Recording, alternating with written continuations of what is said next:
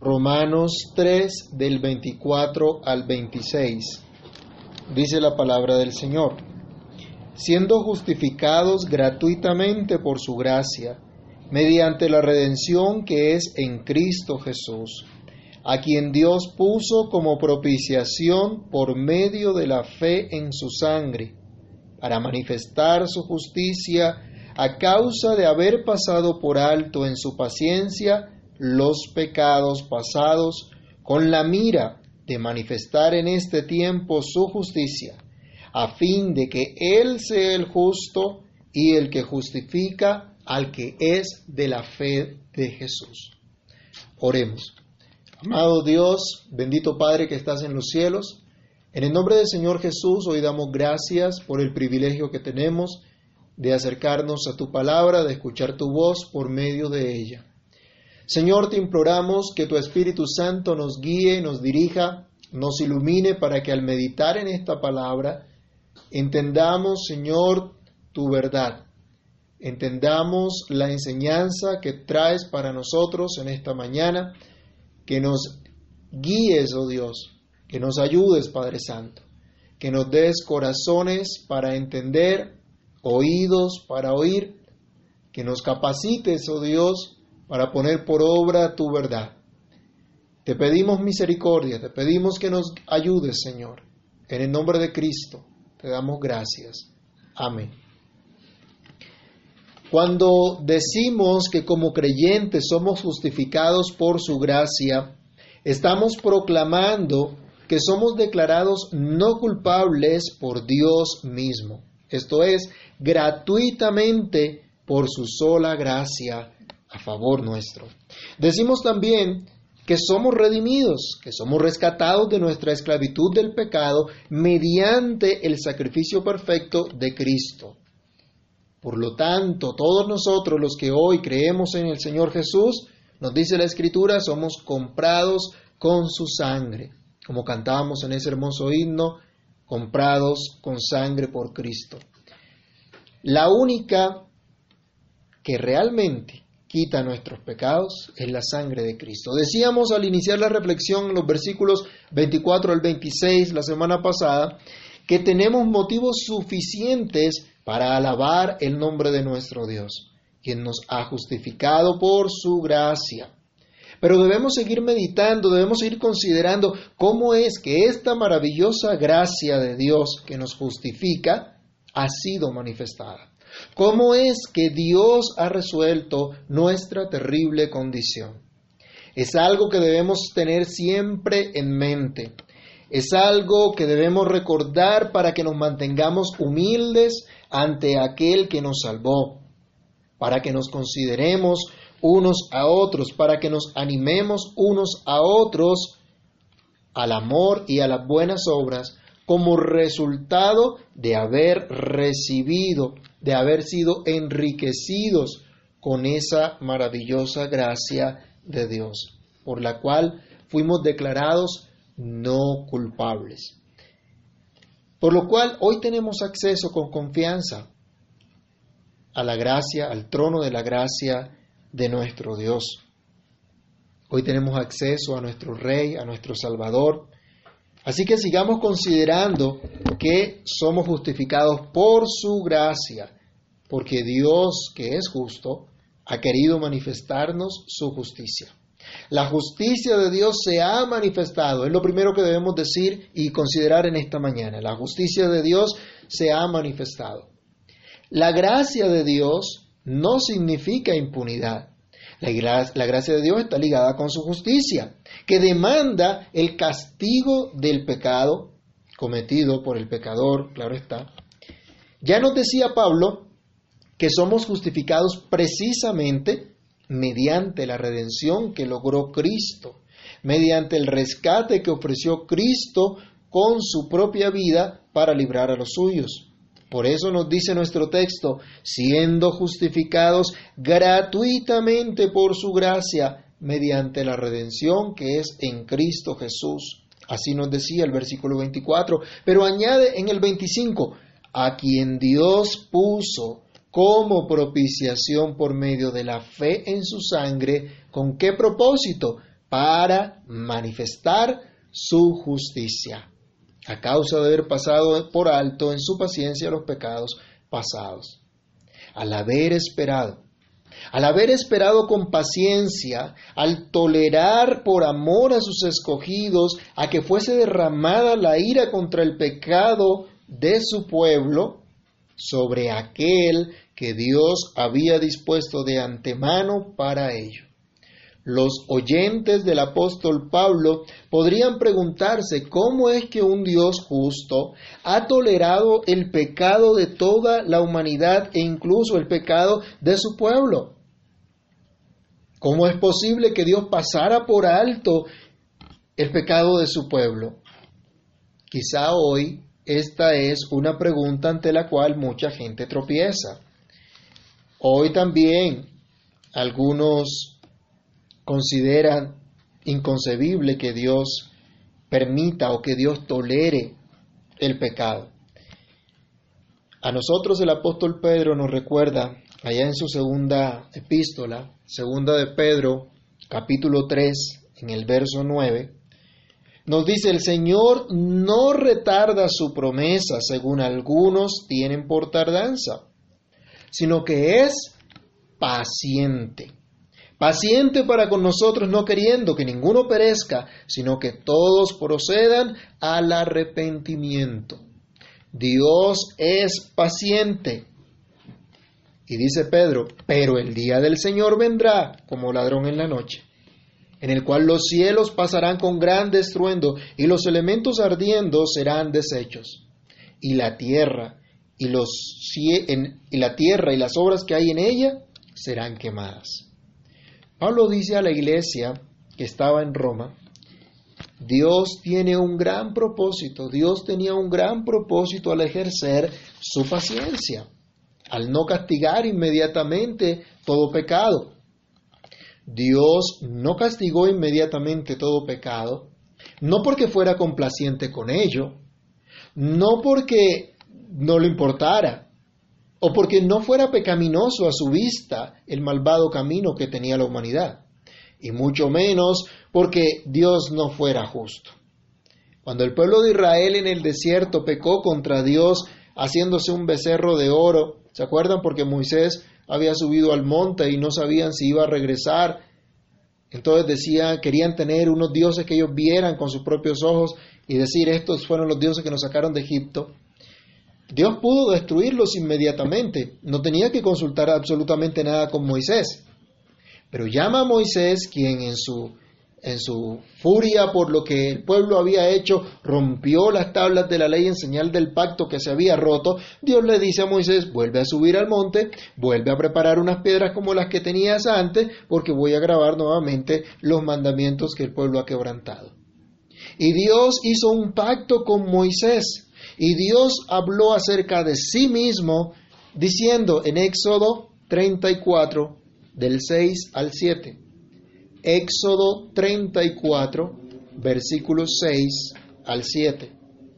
Dios le dijo, Dios dijo, Jehová, Jehová, fuerte, misericordioso y piadoso, tardo para la ira y grande en misericordia y verdad, que guarda misericordia a millares, que perdona la iniquidad, la rebelión y el pecado, y que de ningún modo tendrá por inocente al malvado, que visita la iniquidad de los padres sobre los hijos y sobre los hijos de los hijos, hasta la tercera y cuarta generación.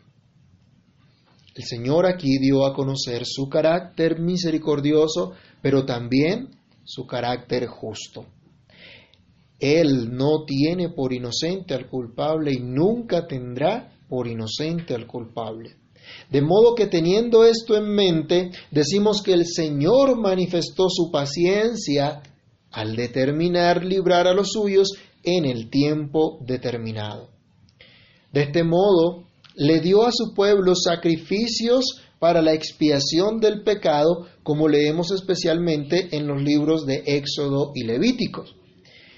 Todos estos sacrificios enseñaban al pueblo que era necesario el derramamiento de sangre de otro en lugar de ellos mismos. Y esto como un acto de misericordia de parte de Dios que quería librar a los suyos. Pero se debía ejecutar, se debía manifestar la justicia. Hebreos capítulo 9, versículo 22, vamos a leerlo. Hebreos 9, 22.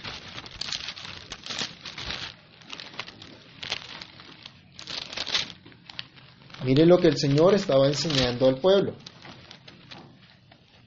Y casi todo es purificado según la ley con sangre. Y sin derramamiento de sangre no se hace remisión de pecado. Dios le estaba instruyendo, era necesario que se derramara sangre para la remisión de los pecados. Los santos del Antiguo Testamento debían acercarse a Dios por la fe a través de estos sacrificios que ofrendaban a Dios.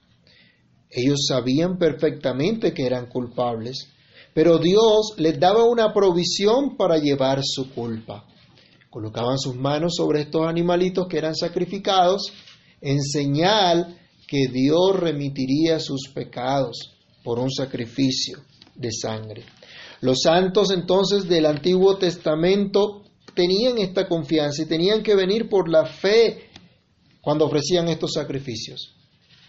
Los santos del Nuevo Testamento ahora nos acercamos a Dios igualmente por la fe, a través del sacrificio perfecto de Cristo, quien se ha ofrecido por nosotros para llevar nuestra culpa.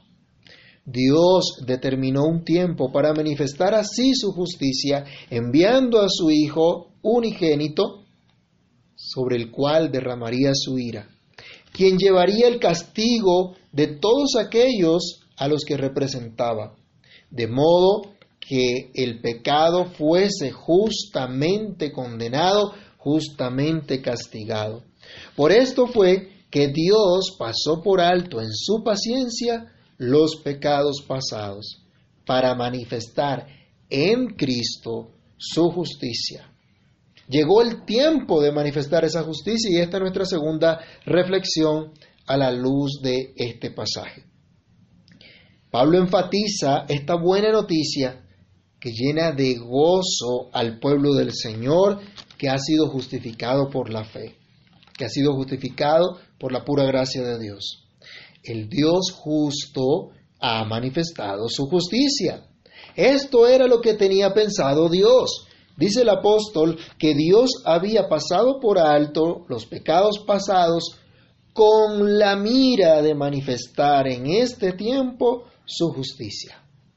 En el tiempo señalado, Dios envió a su Hijo, como el mismo apóstol Pablo enseñaba a los Gálatas, allá en Gálatas 4, versículos 4 y 5, pero cuando vino el cumplimiento del tiempo, Dios envió a su Hijo, nacido de mujer y nacido bajo la ley, para que redimiese a los que estaban bajo la ley, a fin de que recibiésemos la adopción de hijos.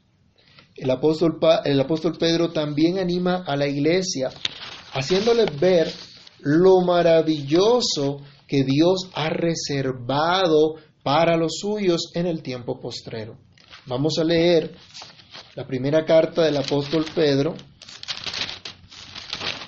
la carta universal del apóstol Pedro, capítulo 1, y leamos los versículos 3 al 5 y luego del 11 al 12.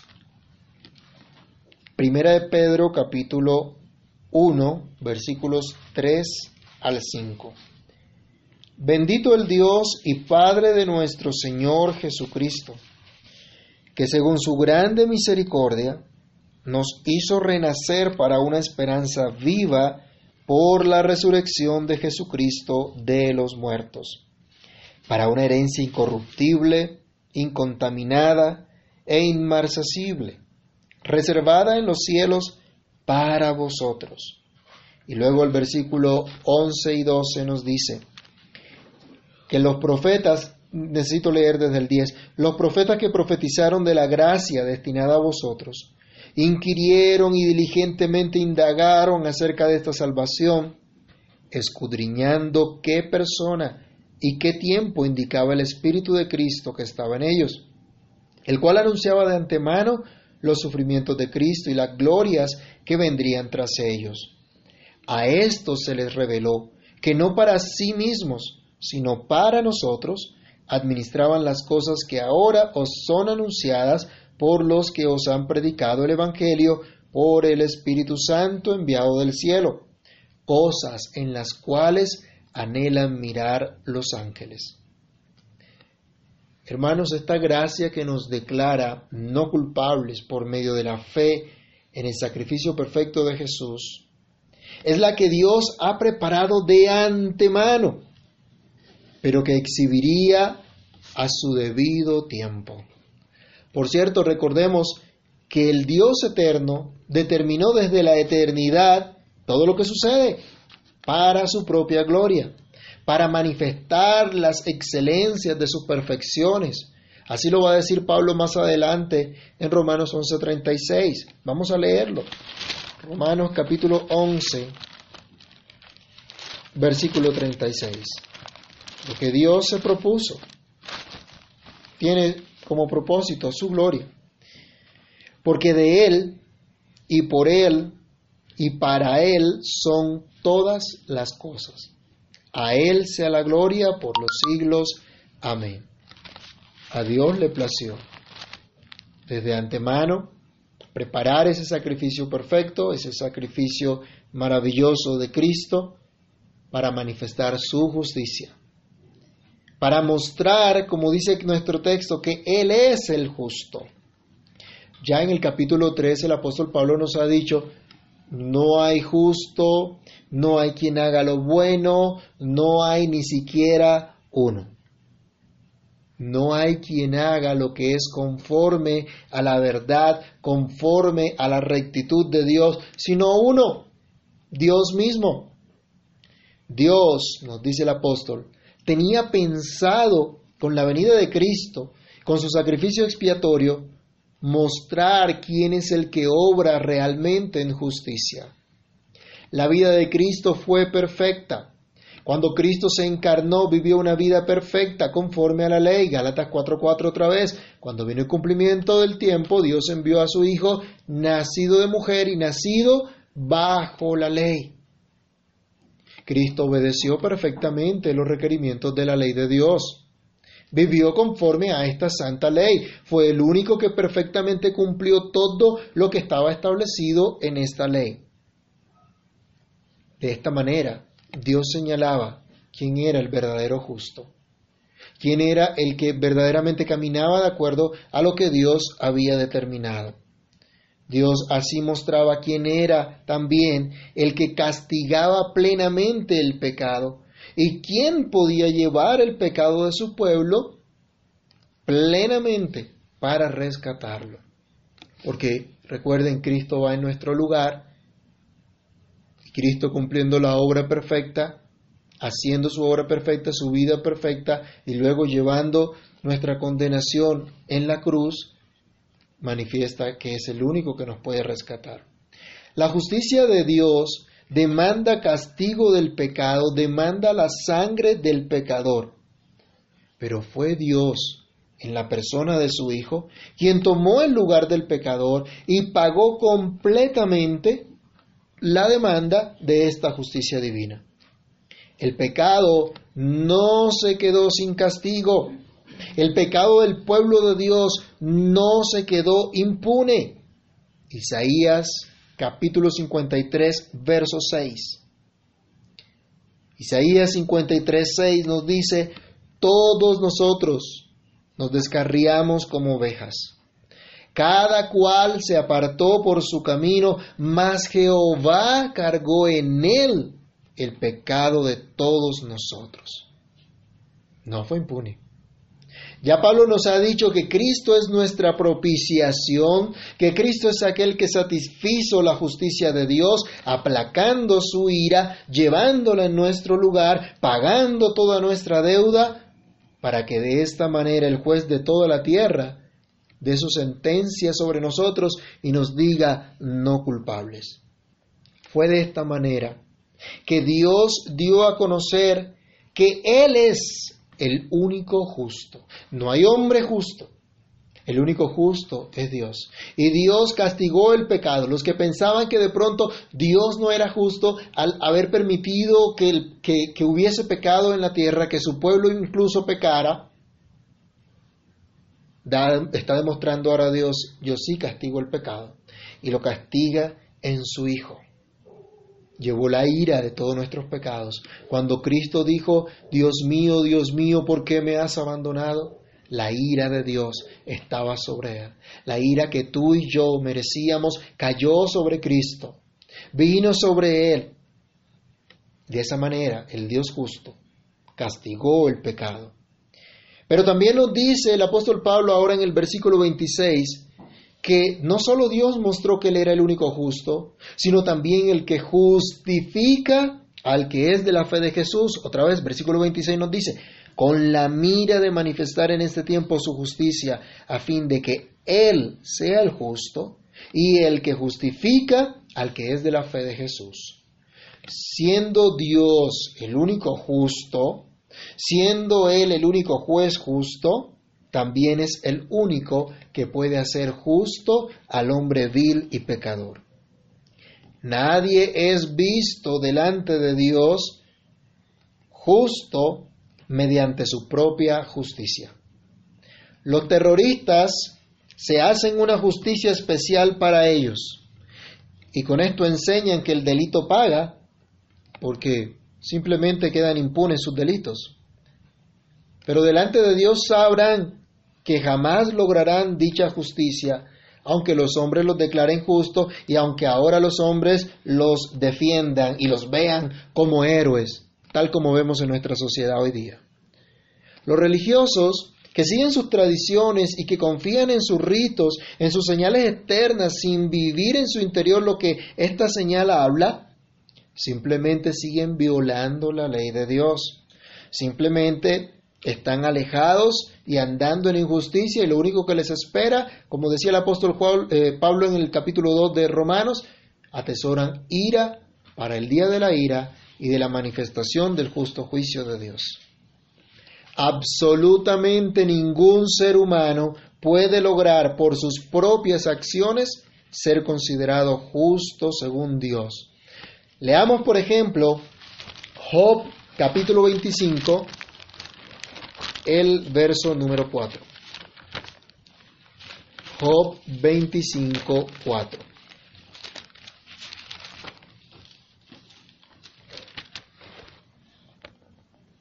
¿Cómo pues se justificará el hombre para con Dios? ¿Y cómo será limpio el que nace de mujer? Aquí nos está llamando la atención. Esta es una pregunta retórica. La respuesta obvia es no hay forma. El hombre no se puede justificar para con Dios. El hombre no puede ser limpio por sí mismo. Está lleno de pecado, está contaminado de pecado por completo. ¿Y de qué hablaba eh, Romanos 3:20? ¿De qué hablaba el apóstol Pablo en los versículos anteriores? Dice, ya que por las obras de la ley ningún ser humano será justificado delante de él, porque por medio de la ley es el conocimiento del pecado. Absolutamente ningún ser humano entonces puede lograr sus propias, por medio de sus propias acciones, ser considerado justo delante de Dios. De modo que solo Dios puede declararnos justos. Pablo ha venido progresando en su pensamiento diciéndole al pueblo, a la iglesia, miren, la justicia de Dios se revela por fe y para fe.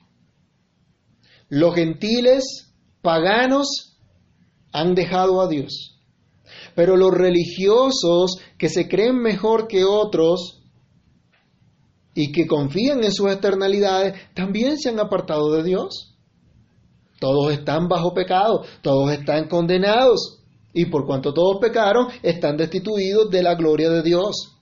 Solo queda una justicia, la que Dios manifiesta por la fe en su Hijo Jesucristo. Este es un pensamiento constante en las predicaciones del apóstol Pablo desde el tiempo inicial de su conversión. Veamos, por ejemplo, Hechos 13, 39.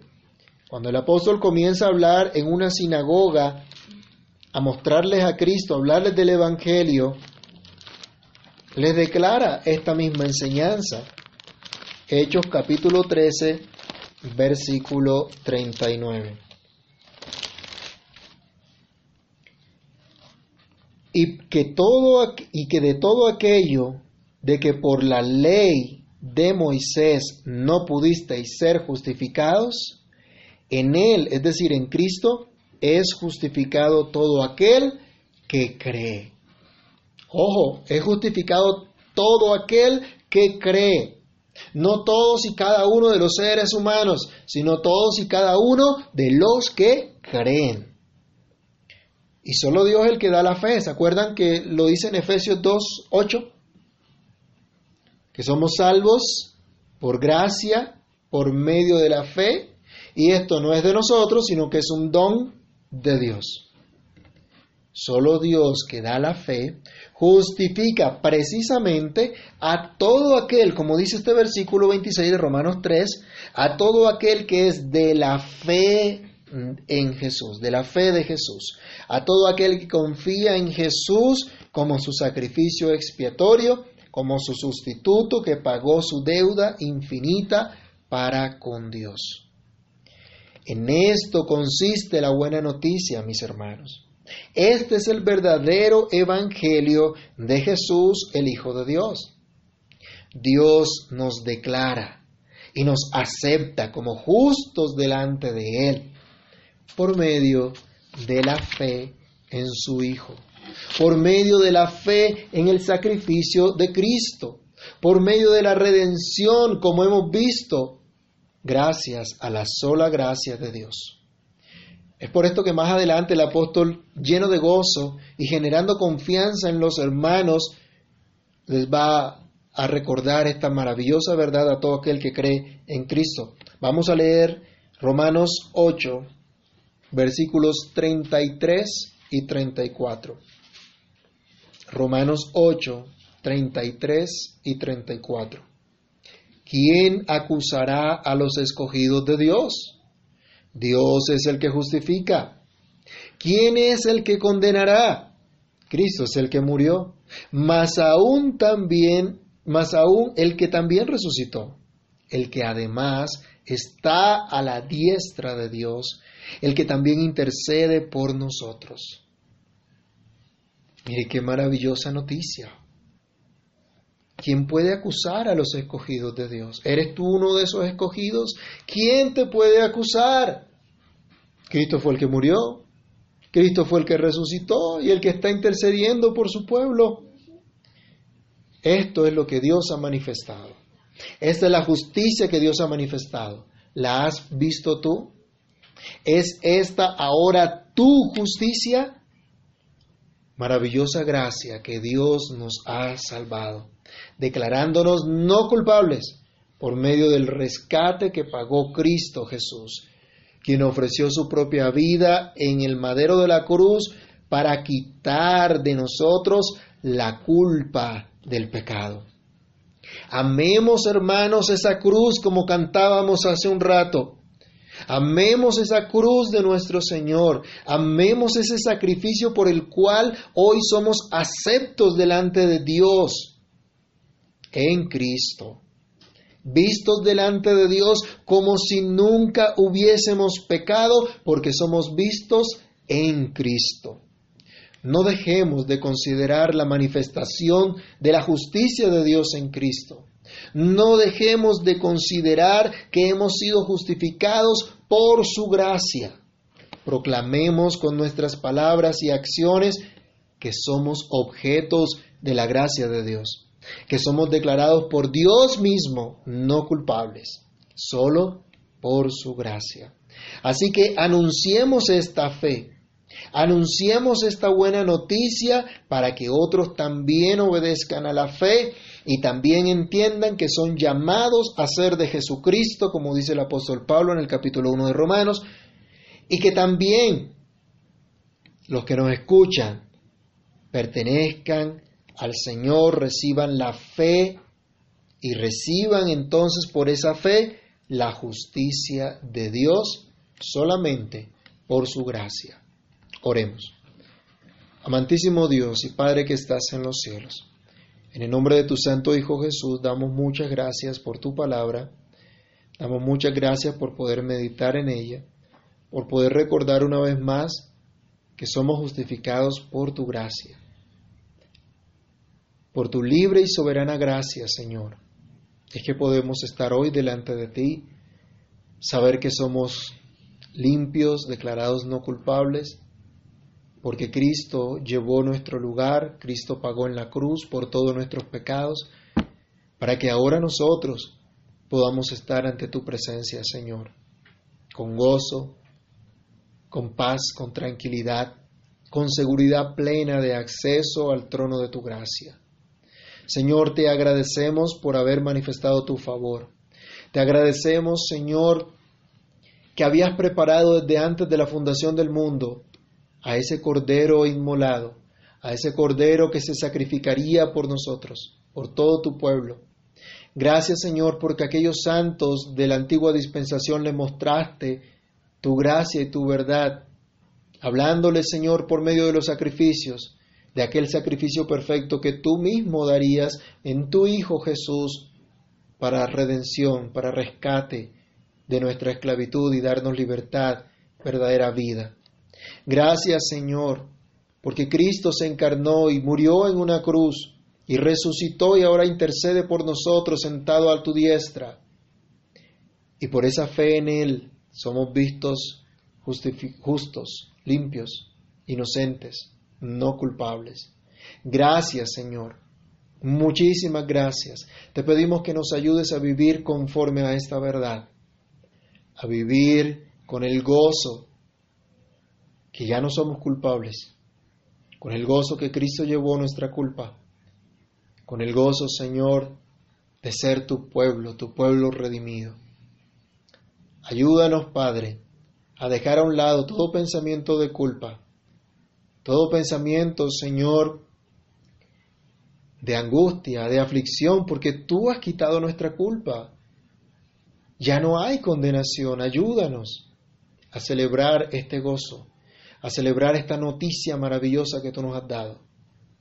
Ayúdanos, Padre mío, a vivir en medio de las situaciones que se nos presenten confiados en que tú estás con nosotros, en que tú, Señor, has hecho tu obra, en que nuestra vida es tuya, te pertenece, estamos unidos a ti Ayúdanos, Padre, a confiar en tu gracia y bondad y a considerar esta obra de gracia que te ha placido manifestar sobre nosotros. En el nombre del Señor Jesús oramos. Te damos gracias. Amén y amén.